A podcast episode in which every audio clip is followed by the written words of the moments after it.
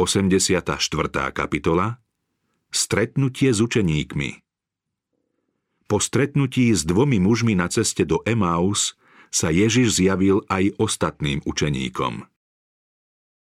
Po príchode do Jeruzalema vstupujú dvaja učeníci východnou bránou, ktorá je cez sviatky otvorená aj v noci. Domy sú tmavé a tiché, ale pútnici za svitu vychádzajúceho mesiaca prechádzajú úzkymi uličkami. Idú do vrchnej siene, kde Ježiš trávil posledné hodiny večera pred svojou smrťou. Vedia, že tu nájdu svojich bratov. Vedia, že napriek neskorej noci učeníci nezaspia, kým nebudú mať istotu, čo sa stalo s Pánovým telom. Dvere miestnosti sú dôkladne zatvorené. Klopú na dvere, no nikto neotvára. Všade je ticho. Keď sa hlásia po mene, dvere sa opatrne otvárajú a oni vstupujú spolu s neviditeľným. Dvere sú potom opäť zamknuté, aby sa sem nedostali nejakí špehovia. Tí, čo prišli, zastihli všetkých prekvapených a rozrušených. Hlasy prítomných vzdávajú vďaku a chválu. Pán skutočne vstal a ukázal sa Šimonovi. Obaja pútnici, ešte zadýchčaní z cesty, rozprávajú, ako podivuhodne sa im zjavil Ježiš. Len čo dohovorili a niektorí z učeníkov poznamenali, že tomu nemôžu veriť, lebo je to príliš krásne, než aby to mohla byť pravda, zrazu medzi nimi stál niekto ďalší. Všetky oči sa upierajú na cudzinca. Sú ohromení, pretože nikto nepočul ani zaklopanie, ani zvuk krokov. Sú zaskočení, nevedia, čo to znamená. Potom počujú hlas, známy hlas svojho majstra. Jasne a zreteľne im hovorí: pokoj vám. Zdesení a prekvapení sa domnievali, že vidia ducha. On im povedal: čo ste prestrašení?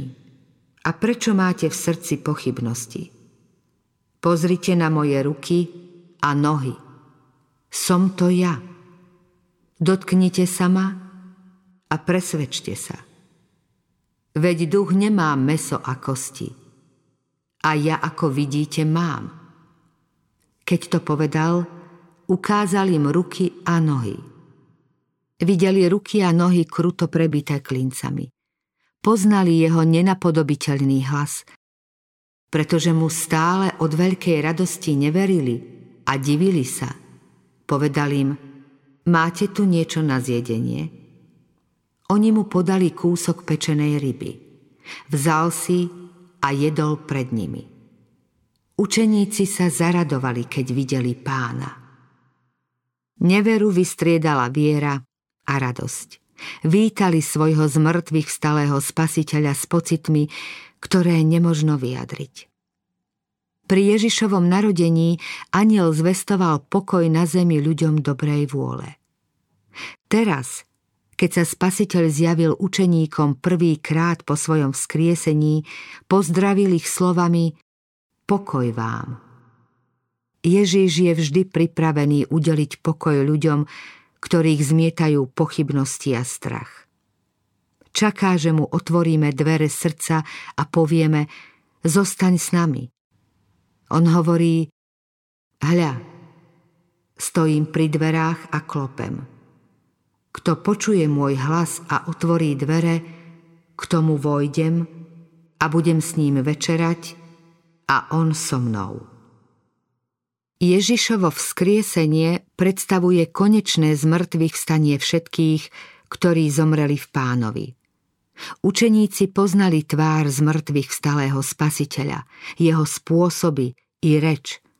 Ako vstal Ježiš z mŕtvych, tak majú vstať aj tí, čo zosnuli v ňom. Svojich priateľov budeme poznať tak, ako učeníci poznali Ježiša. Choroba ich v tomto smrteľnom živote mohla rozmanito poznamenať, zmeniť či znetvoriť. Napriek tomu vstanú dokonale zdraví a krásni. Ich totožnosť im zostane aj vo slávenom tele zachovaná. potom ich poznáme, ako sme sami poznaní. V tvári žiariacej svetlom, ktoré vychádza z Ježišovej tváre, poznáme črty svojich milovaných. Keď Ježiš prišiel k svojim učeníkom, pripomenul im to, čo im povedal pred svojou smrťou. Že sa totiž musí naplniť všetko, čo je o ňom napísané v Mojžišovom zákone, v prorokoch i v žalmoch. Vtedy im otvoril myseľ, aby chápali písma a povedal: Tak je napísané, že Kristus bude trpieť a tretieho dňa vstane z mŕtvych a v jeho mene sa bude všetkým národom, počnúc od Jeruzalema, hlásať pokánie na odpustenie hriechov. Vy ste svedkami. Učeníci si začali uvedomovať podstatu a rozsah svojho poslania. Mali svetu zvestovať tie obdivuhodné pravdy, ktoré im Kristus zveril. Boli svedkami jeho života, smrti, zmŕtvych vstania a prorockých predpovedí, ktoré na tieto udalosti ukazovali. Poznali svetosť Božieho zákona, tajomstvo plánu spasenia a Ježišovej moci, ktorou odpúšťal hriechy. To všetko mali oznámiť svetu. Mali zvestovať evanjelium pokoja a spasenie cez pokánie, obrátenie a znovuzrodenie spasiteľovou mocou. Poverenie apoštolov. Keď to povedal, dýchol na nich a povedal im: Príjmite Ducha Svätého. Komu odpustíte hriechy, budú mu odpustené. Komu ich zadržíte, budú zadržané. Duch Svätý sa dovtedy plne neprejavil, lebo Kristus ešte nebol oslávený. Hojnejšie vyliatie ducha mali prijať len po Kristovom nanebovstúpení. Kým ho učeníci neprijali, nemohli splniť svoje poslanie a svetu zvestovať evanjelium. Teraz ho však dostali na zvláštny účel. Kristus na nich dýchol svojho ducha, aby mohli plniť apoštolské povinnosti v cirkvi. Poveril ich tým najsvätejším poslaním a chcel, aby si uvedomili, že bez Ducha Svätého sa nedokoná. Duch Svätý je dychom duchovného života v človekovi. Dar ducha znamená udelenie Kristovho života. Kto ho prijíma, dostáva Kristove vlastnosti. Kristovými zástupcami a služobníkmi v cirkvi môžu byť len tí, ktorých Boh takto vyučil a vnútorne premenil a v ktorých prebýva Duch Svätý, aby svojim životom mohli zjavovať život Kristov. Kristus povedal: Komu odpustíte hriechy, budú mu odpustené, komu ich zadržíte, budú zadržané. Kristus tým nikomu nedovoľuje súdiť iných. V známej reči na vrchu to zakázal. Ide o Božiu výsadu. Organizovanej cirkvi však ukladá zodpovednosť za jednotlivých členov. Cirkev je povinná napomínať, poučať a podľa možnosti napomáhať k náprave každému, kto upadne do hriechu. Pán hovorí: Hlásaj slovo, naliehaj vhod i nevhod, usvedčuj, karhaj a povzbudzuj so všetkou trpezlivosťou a múdrosťou. S každým priestupníkom zaobchádzaj spravodlivo. Varuj každého ohrozeného človeka. Nedovoľ, aby niekto upadol do seba klamu. Hriech nazvi pravým menom. Pripomínaj všetko, čo Boh povedal o lži, prestupovaní soboty, krádeži, modloslúžbe a ostatných neprávostiach. Tí, čo robia takéto veci, nedosiahnu Božie kráľovstvo. Ak zotrvajú v hriechu, potom aj v nebesiach platí súd, ktorý im oznámite z Božieho slova. Ak si zvolia hriech, vzdávajú sa Krista. Cirkev musí ukázať, že ich činy neschvaľuje, ak nechce zneúctiť svojho pána. O hriechu musí povedať to isté, čo o ňom hovorí Boh. Musí s ním naložiť podľa Božích smerníc. Potom jej rozhodnutie uzná aj nebo. Kto pohŕda autoritou cirkvi, pohŕda autoritou samého Krista.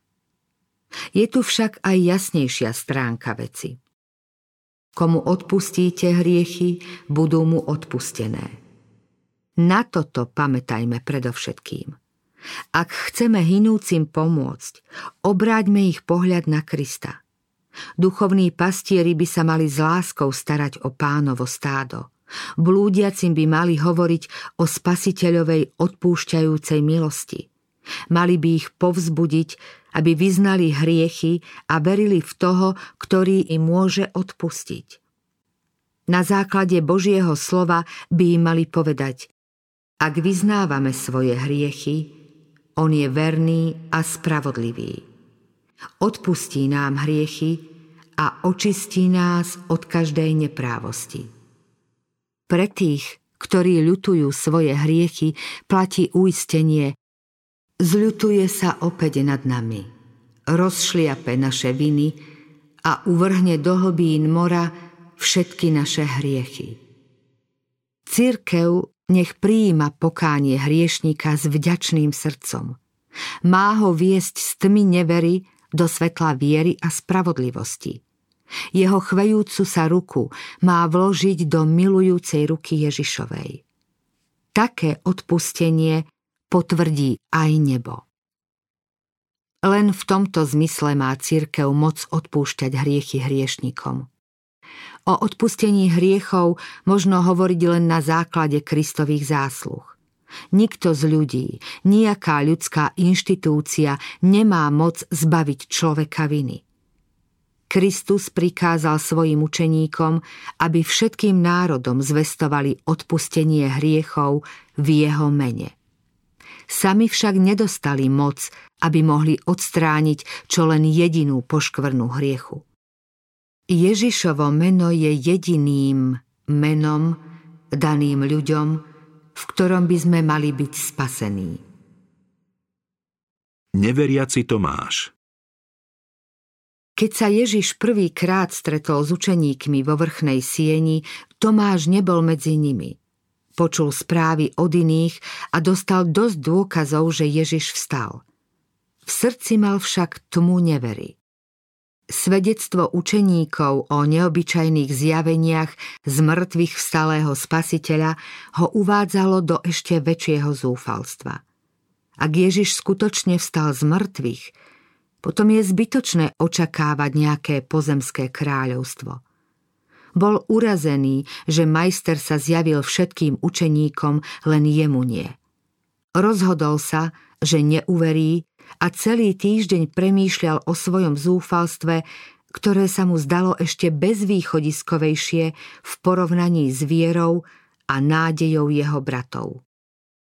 V tom čase často vyhlasoval: ak neuvidím na jeho rukách stopy po klincoch, a nevložím svoj prst do rán po klincoch a nevložím ruku do jeho boku, neuverím. Nechcel sa pozerať očami svojich bratov a uveriť na základe ich svedectva. Vrúcne miloval svojho pána, ale dopustil, aby mu žiarlivosť a nevera ovládli srdce. Niekoľko učeníkov sa vtedy prechodne ubytovalo v známej vrchnej sieni a okrem Tomáša sa tu všetci večer schádzali. Jedného večera sa i Tomáš rozhodol prísť medzi nich. Napriek nevere zostávala v ňom ešte iskra nádeje, že by tie radostné správy mohli byť pravdivé. Pri večeri sa učeníci zhovárali o dôkazoch, ktoré im Kristus pripomenul z proroctiev. Prišiel Ježiš, hoci dvere boli zatvorené, stal si doprostred a povedal: pokoj vám. Potom sa obrátil k Tomášovi s výzvou: vlož sem prst a pozri moje ruky. Vystri ruku a vlož ju do môjho boku. A nebuď neveriaci, ale veriaci. V týchto slovách bol náznak, že poznal Tomášovo zmýšľanie i jeho slová. Pochybujúci učeník vedel, že Ježiša nikto z jeho učeníkov celý týždeň nevidel. Nikto teda nemohol majstrovi povedať o jeho nevere. Toho, ktorý tu pred ním stál, uznal za svojho pána.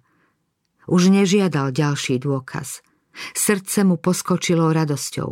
Vrhol sa Ježišovi k nohám s vyznaním: Pán môj a Boh môj. Ježiš prijal jeho vyznanie, aj keď lásky plne pokarhal jeho neveru. Uveril si, pretože si ma videl. Blahoslavení tí, čo nevideli a uverili. Tomášova viera by bola Krista uspokojila, keby bol uveril na základe svedectva bratov. Keby sa svet dnes mal riadiť Tomášovým príkladom, nikto by v spásu neuveril, lebo všetci môžu prijať Krista len na základe svedectva iných. Mnohí ľudia stále pochybujú a vyhovárajú sa, že by im k viere postačilo svedectvo, aké dostal Tomáš od ostatných učeníkov. Neuvedomujú si, že okrem tohto dôkazu ich majú oveľa viac. Mnohí, čo s Tomášom vyčkávajú, že uveria vtedy, keď už nebudú mať nejaký dôvod na pochybnosti, nikdy svoje predsavzatie neuskutočnia. Postupne sa len utvrdia vo svojej nevere. Tí, čo majú pred očami stále len temnú stránku života, repcú a nariekajú. Neuvedomujú si, čo robia. Zasievajú semeno pochybností a budú musieť žať jeho úrodu. V čase, keď budú najviac potrebovať vieru a dôveru, mnohí zistia, že nevedia ani dúfať, ani veriť. Ježiš svojim postojom k Tomášovi poučil svojich nasledovníkov. Jeho príklad ukazuje, ako by sme mali zaobchádzať s tými, čo vo viere oslabli a čo sa predovšetkým zaoberajú vlastnými pochybnosťami. Ježiš nezasypal Tomáša výčitkami, ani sa s ním neprel. Sám sa mu zjavil. Tomáš si počínal veľmi nerozvážne, keď chcel podmienky svojej viery diktovať. Ježiš však svojou nekonečnou láskou a porozumením odstránil všetky prekážky nevery. Nevera sa zriedka kedy odstráni sporom. Skôr sa ním len utvrdí a vyhľadáva nové dôvody a výhovorky.